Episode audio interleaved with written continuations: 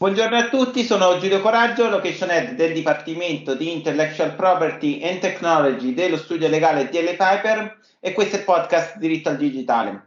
Il nostro ospite di oggi è Nicola Liperti, Data Protection Officer Europe eh, presso The Coca-Cola Company.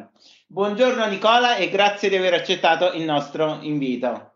Buongiorno a te Giulio e grazie a te per avermi invitato.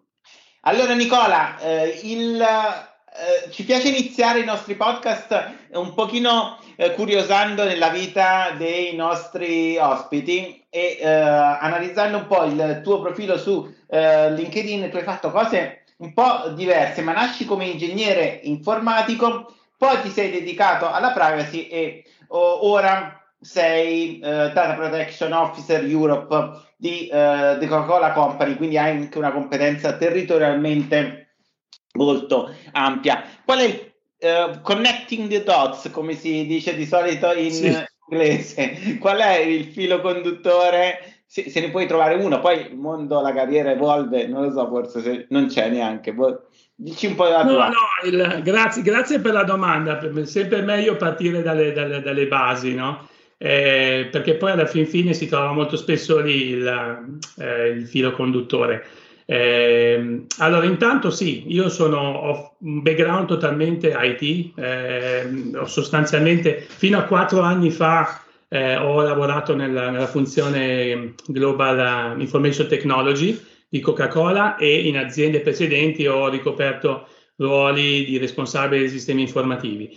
In Coca-Cola ho fatto un po' di tutto, partendo dalla, dalla tecnologia, da, da, da, da quello che è stato più un approccio a progetti tecnologici, eh, parliamo di progetti anche eh, che sono quasi di circa vent'anni fa, quindi per, per, farvi un esempio, uno dei primi progetti è stato quello de, del passaggio da, da, sistemi operativi novella a, a, Windows piuttosto che a Microsoft piuttosto che passaggi a, alla rete Ethernet da, da, da una rete token ring, quindi probabilmente preistoria per la maggior parte delle persone. Poi dopo ovviamente mi sono sviluppato in ambito tecnologico prendendo sempre più eh, ruoli di responsabile eh, di, dei, dei, servizi eh, tecnologici in total, in total praticamente, ehm, sia lato business application sia lato tecnologia.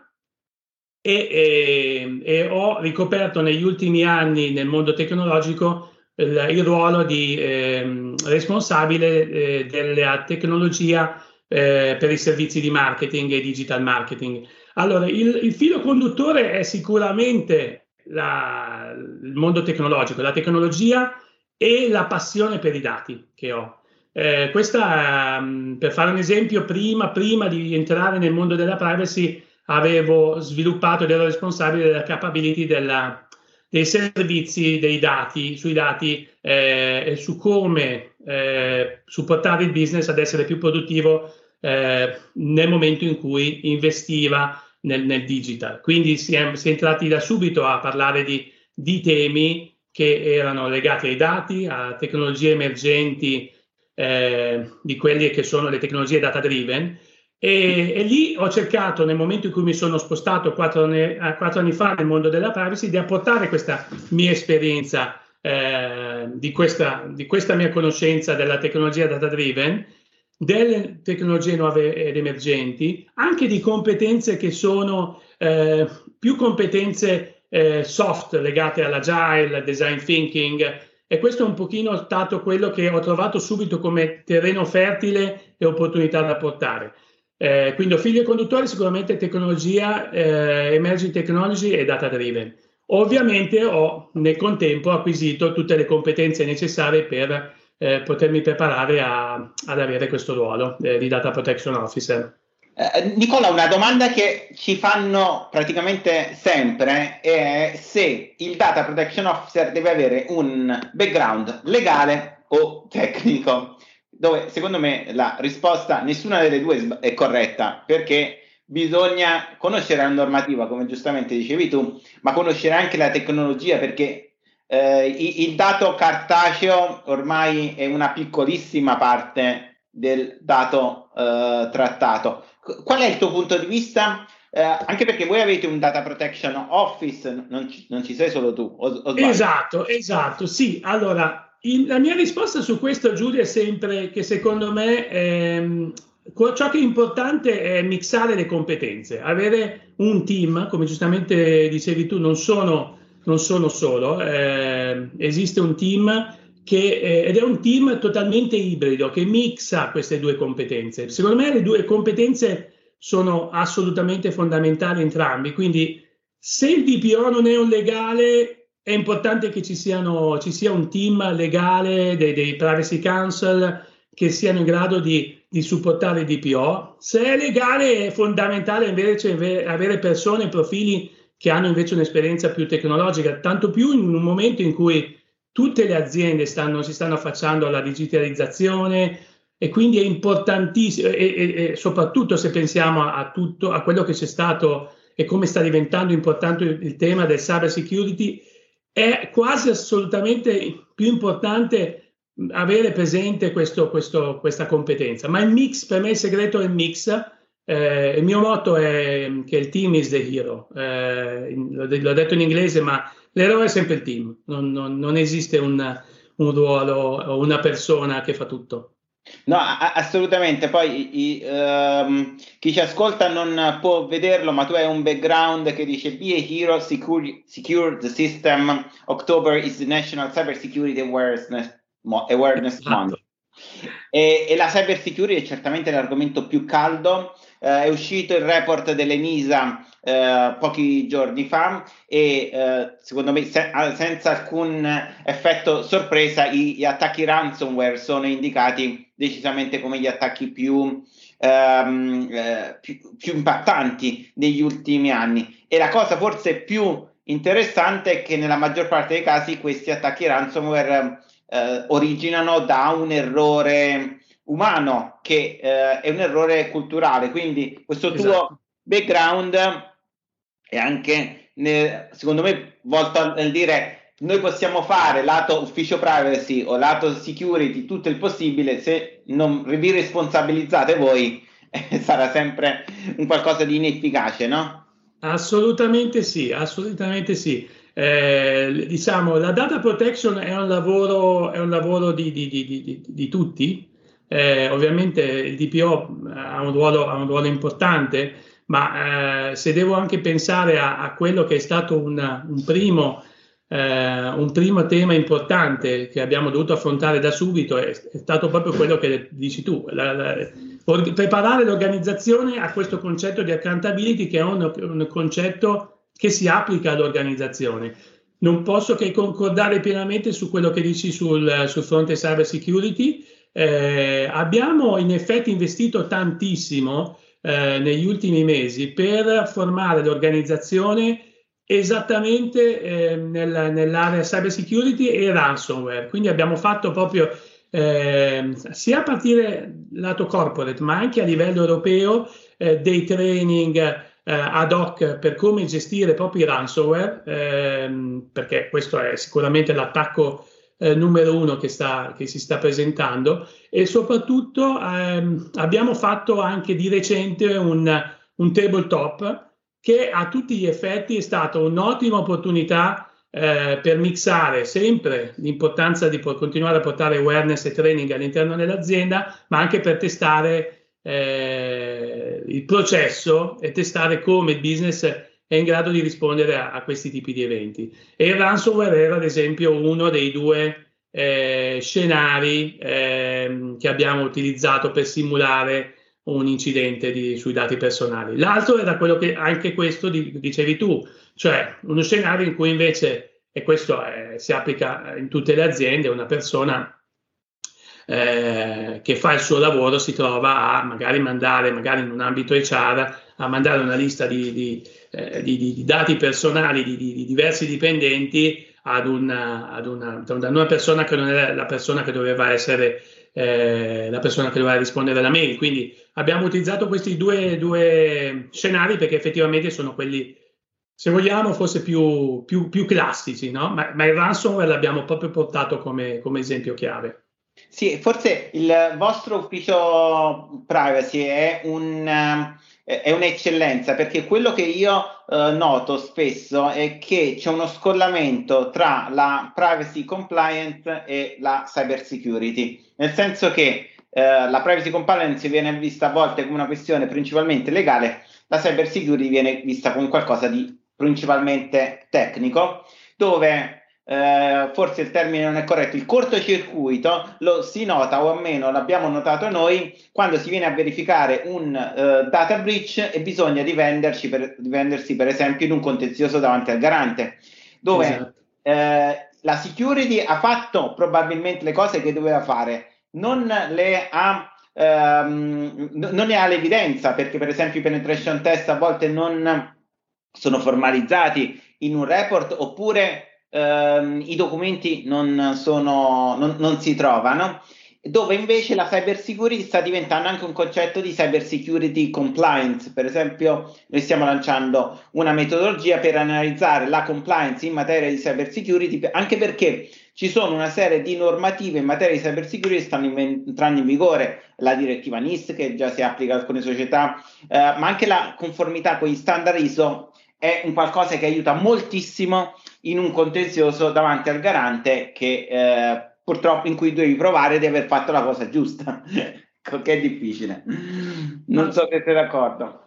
Sono assolutamente d'accordo. Eh, devo dire che un po' di scollamento fino, alla, eh, fino allo scorso anno e quindi di questa dicotomia eh, era un pochino presente anche da noi, no? Quindi era, era un po' un vissuto che avevamo anche noi, Giulio. Però eh, devo dire che ehm, soprattutto dopo l'ultima riorganizzazione, dove eh, in effetti io nel mio ruolo oggi riporto al Chief Privacy Officer globale di Coca-Cola eh, e siamo entrati insieme. Io sono stato nominato il primo giugno, lei è diventata il CPO, eh, la mia, la, mia, responsabile il primo giugno. Effettivamente e siamo entrati a, con una collaborazione molto più, più forte, visto proprio come dici tu l'intersezione eh, fra questi due mondi, eh, che è sempre più, eh, è sempre più chiara e, da cui non ci si può assolutamente, non si può pensare di, di, di, di mantenere due silos, ma bisogna assolutamente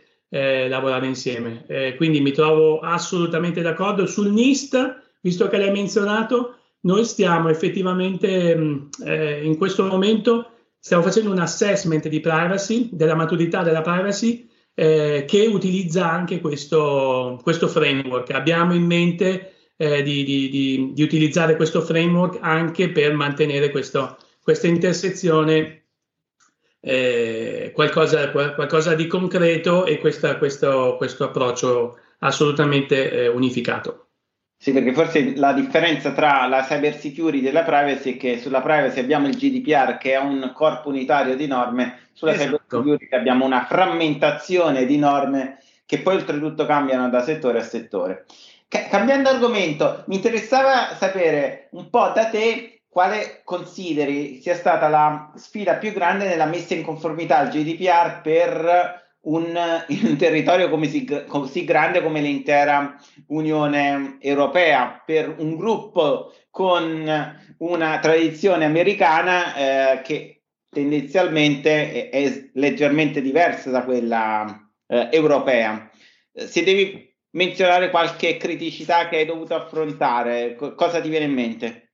Allora, dunque, sicuramente, vabbè, magari può essere utile per tutti. Partendo da una semplificazione della complessità, quello che posso iniziare a dire è che ovviamente eh, Coca-Cola è un sistema, ehm, The Coca-Cola Company eh, sostanzialmente il, princi- il, principale ruolo di The Coca-Cola Company è quello di fare marketing eh, e eh, ovviamente il sistema si compone anche di, di quelli che sono i nostri imbottigliatori, che poi a tutti gli effetti si occupano della produzione, distribuzione e vendita del prodotto che poi del, della bevanda che poi ci troviamo eh, direttamente nelle nostre case o nei supermercati o nei, nei, nei, nostri ristoranti. Quindi ovviamente questo per dire che il tema principale quando pensiamo al, al, al ruolo, al mio ruolo come DPO eh, in Europa è, eh, è ricoprire e governare un'area dei dati personali per tutte quelle che sono le attività di marketing che fa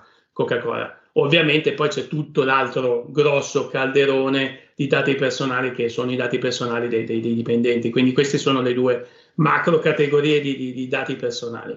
Se, dove, se devo pensare a quelle che sono state le criticità, tu hai menzionato mh, eh, l'aspetto della, diciamo, della, della, cultura aziendale, anche se poi lì con, eh, stiamo vedendo tutte le, le, le, le varie regulation e i vari eh, eh, tutto, tutto, quello che sta succedendo anche fuori dall'Europa, no? quindi GDPR è stato precursore in questo senso, ma la criticità sicuramente è la dimensione geografica, eh, il fatto che abbiamo a che fare o a che fare con 27 paesi delle, dell'Europa e non solo, perché nella nostra operating unit europea ci sono dei paesi anche che sono fuori dalla, dalla comunità europea, eh, dalla Euro, European eh, Economic Area.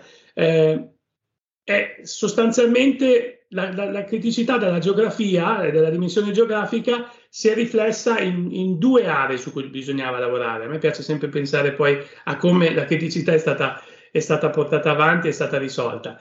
Un'area sicuramente su cui ci siamo dovuti organizzare proprio per la complessità geografica è stato, mh, lo menzionavo prima, preparare l'organizzazione del concetto di accountability e assicurarmi che ci fosse un presidio ed un supporto sia a livello locale nei vari paesi che a livello funzionale, perché ovviamente Coca-Cola come multinazionale, come tutte le multinazionali, si muove eh, su, su, quello che è un concetto di standardizzazione, di globalizzazione. Quindi le, questo è stato fatto attraverso lo, lo, sviluppo e la creazione di una rete eh, di privacy champions. E per me i privacy champion sono la, proprio la, la, mano lunga, quello che ci, mi, mi, consente di avere un'attenzione una, eh, e una conoscenza esatta di quello che può essere una criticità all'interno del paese, all'interno di, di, un, eh, di, di una di, questi 27 paesi eh, e anche quegli altri, ma anche da un punto di vista funzionale è importante per capire che cosa andrà a fare il marketing, che cosa andrà a fare l'HR, quali sono le loro priorità. E quindi è proprio un, un modo con il quale eh, sono riuscito a sia governare, e quindi privacy sempre a tutti gli effetti è come se avessero una dotted line eh, che, per, verso di me, ehm, non soltanto per governare in un, un contesto, eh, una geografia così complessa, ma anche per, per, per assicurarmi che ci fosse una, accountability eh, anche nei vari paesi. Quindi, ad esempio, per fare un esempio, in Coca-Cola Italia abbiamo comunque un, uh, il, il, nostro responsabile legale che è uno dei privacy champions e che si assicura che Coca-Cola Italia, anche come entità, eh, il GDPR sia, sia, a tutti gli effetti eh, un tema che eh, non rimane qualcosa fatto da fatto da pochi, ma, ma questo concetto di accountability anche trasmesso a livello locale. Quindi la, la dimensione geografica ha, ha, avuto la necessità di preparare l'organizzazione attraverso eh, i Privacy Champions, ma anche eh, l'altro tema che si è dovuto assolutamente eh, gestire è stato quello della semplificazione e della standardizzazione eh, dei processi, eh, delle tecnologie. Ehm, la settimana scorsa eh, ad un master mi è stato chiesto eh, come, come, fate a gestire Europa in una, re, in una, realtà così complessa o le informative della privacy. E questo a tutti gli effetti, se non, se non si pensa anche a come standardizzare e semplificare lato tecnologico, ad esempio, eh, noi eh, utilizziamo OneTrust eh, per, per, la gestione di molti, molte componenti e aspetti tecnologici, Europa sono eh, tutti i ROPA delle entità le, eh, locali sono eh, disponibili, possono essere estratti in qualsiasi momento dalla, dalle, da persone che fanno parte della, eh, delle entità legali di ciascun paese, ma ovviamente anche direttamente da me. Quindi, eh, e ovviamente c'è un mantenimento d'Europa che si basa sul fatto che le, quando facciamo i nostri privacy impact assessment o i nostri data protection impact assessment, li facciamo sempre attraverso la stessa tecnologia in modo che entra in gioco un nuovo progetto, entra in gioco un aggiornamento significativo di un processo, lo andiamo a catturare e andiamo a definire se il nostro registro deve essere aggiornato eh, piuttosto che no. Sì, eh, i privacy champions sarebbero quelli che nel nostro codice privacy sono eh, indicati come referenti privacy, sono assolutamente d'accordo con te che senza una capillarità dei presidi di controllo eh, la, la, privacy non può essere effettiva perché voi centralmente non riuscite a controllare quello che avviene in tutte eh, le camere. Esatto. Questo, esatto. Um, e, e, il privacy champion è meglio se ha un background legale, quindi il responsabile dell'ufficio legale della country. Eh, in alcune strutture molto grandi noi abbiamo messo i privacy champion o i referenti privacy, privacy steward nei dipartimenti, perché altrimenti a quel punto il, il centro, il DPO non riusciva a capire cosa succedeva in tutte le strutture. Assolutamente Giulio, ed è la stessa cosa, eh, per noi, noi abbiamo eh, Privacy Champion, allora di, di, default i nostri legali sono tutti Privacy Champions, eh, con, concordo con te, però abbiamo eh, una o due persone anche nelle aree funzionali, nel marketing, nel digital marketing, nel, nell'HR, nel, nell'ufficio del public affair.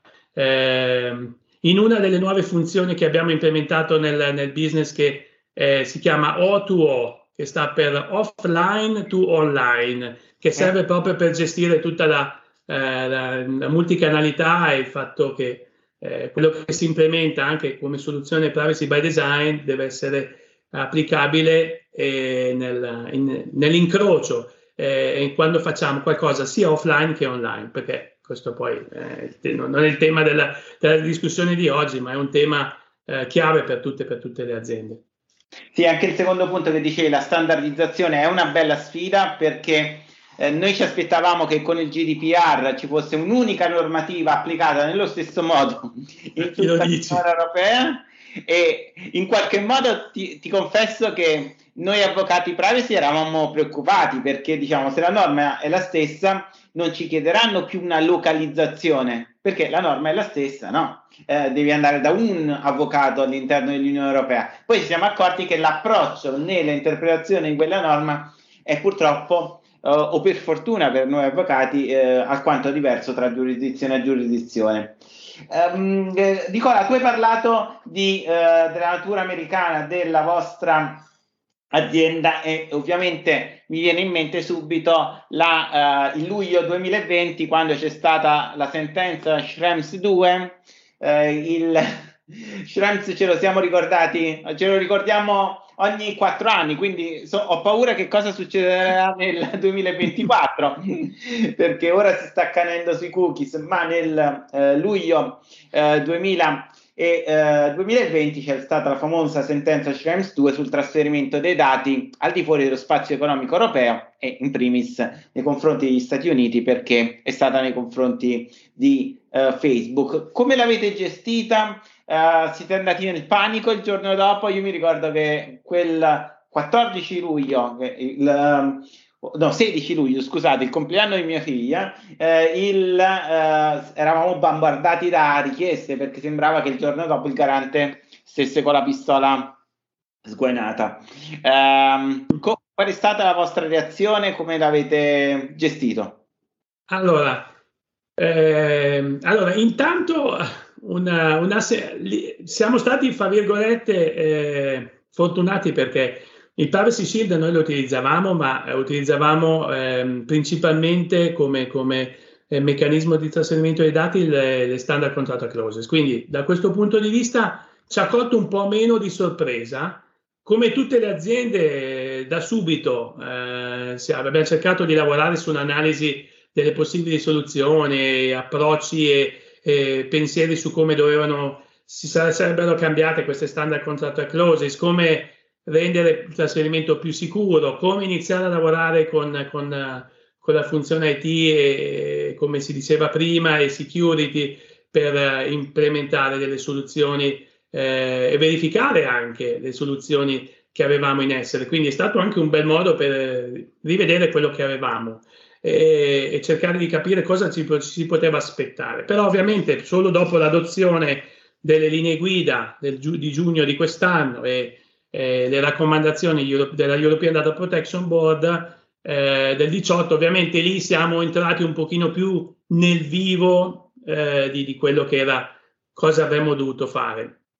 Eh, e quindi quello che a tutti gli effetti abbiamo fatto da subito è un po' replicare partendo da quello che avevamo fatto anche eh, quando nel 2018-2019 abbiamo messo in piedi le standard contract clauses, eh, abbiamo rivisto quella che era la prioritizzazione dei fornitori che dovevano essere eh, a livello globale, perché come giustamente dici tu, parliamo di, di tanti fornitori eh, globali nella nostra azienda, quindi era, era fondamentale già fare un lavoro eh, di prioritizzazione che è avvenuto subito. No? L'abbiamo fatto, abbiamo aspettato quest- le, le, linee guida di quest'anno, ma lo abbiamo fatto l'anno scorso, abbiamo definito, abbiamo iniziato a, a mandare dei, dei, primi questionari che non erano ancora eh, quelli un pochino più definiti, che i, diciamo i transfer impact assessment o i questionari di trasferimento dell'impatto per valutare l'impatto dei trasferimenti lo abbiamo iniziato a fare prima, lo, lo stiamo facendo ancora adesso come meccanismo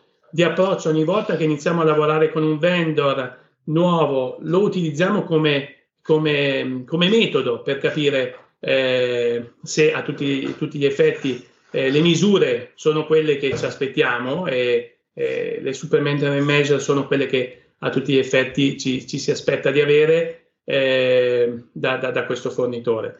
Eh, dal 27, dal 27 siamo partiti, abbiamo, ci siamo preparati, abbiamo un, un nuovo Data Protection Agreement, l'abbiamo eh, iniziato a implementare con tutti i nuovi vendor dal 27 di, di settembre. Stiamo lavorando ovviamente con un raggio più, più ampio per eh, la, eh, la, remediation, anche se non mi piace parlare di remediation, per, per l'adattamento, diciamo, eh, di, di, quelli che sono invece i vendor che erano già dei nostri vendor e, e, ehm, e li stiamo facendo passando attraverso il transfer impact assessment e eh, la revisione eh, dei, dei, dei, nuovi data protection agreement con, anche con i vendor legacy che abbiamo già, già, in azienda. Il lavoro lo stiamo facendo anche qui con un, un team agile. Abbiamo messo in piedi un team agile, ehm, stiamo utilizzando la, abbiamo utilizzato la metodologia Scrum eh,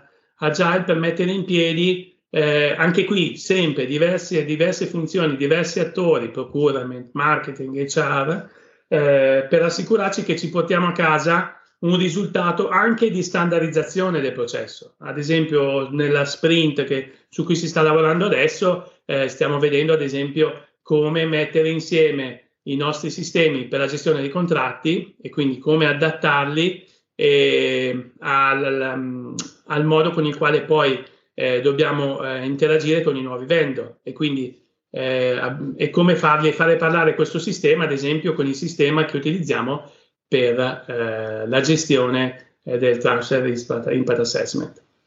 No, no, assolutamente interessante. Io eh, non so il tuo punto di vista, ma avevo notato che c'erano state eh, dei momenti di attenzione a questo problema, poi le, come tutti gli argomenti caldi eh, scemano fino a quando c'è una uh, contestazione. Abbiamo visto dei picchi quando a luglio 2020, ovviamente, uh, poi quando sono state adottate le, la versione finale delle raccomandazioni del board e le standard contractual clauses. Ora, uh, al di là del fatto che ci sono già state le contestazioni Uh, in Italia uh, il provvedimento contro la Bocconi, per esempio, menziona il, um, la violazione del trasferimento dei dati al di fuori dello spazio economico europeo. Non ho notato che c'è un focus attenzione così grande. Purtroppo, secondo me, dobbiamo aspettare grande, una prima grande sanzione del garante perché poi si lancino tutti sull'argomento. Temo, Temo sia così, anch'io Giulio, eh, sono d'accordo, però eh, sappiamo bene che non, non dovremmo mai aspettare questa, que, que, questo, questi momenti no? in tutte le aziende. Ma...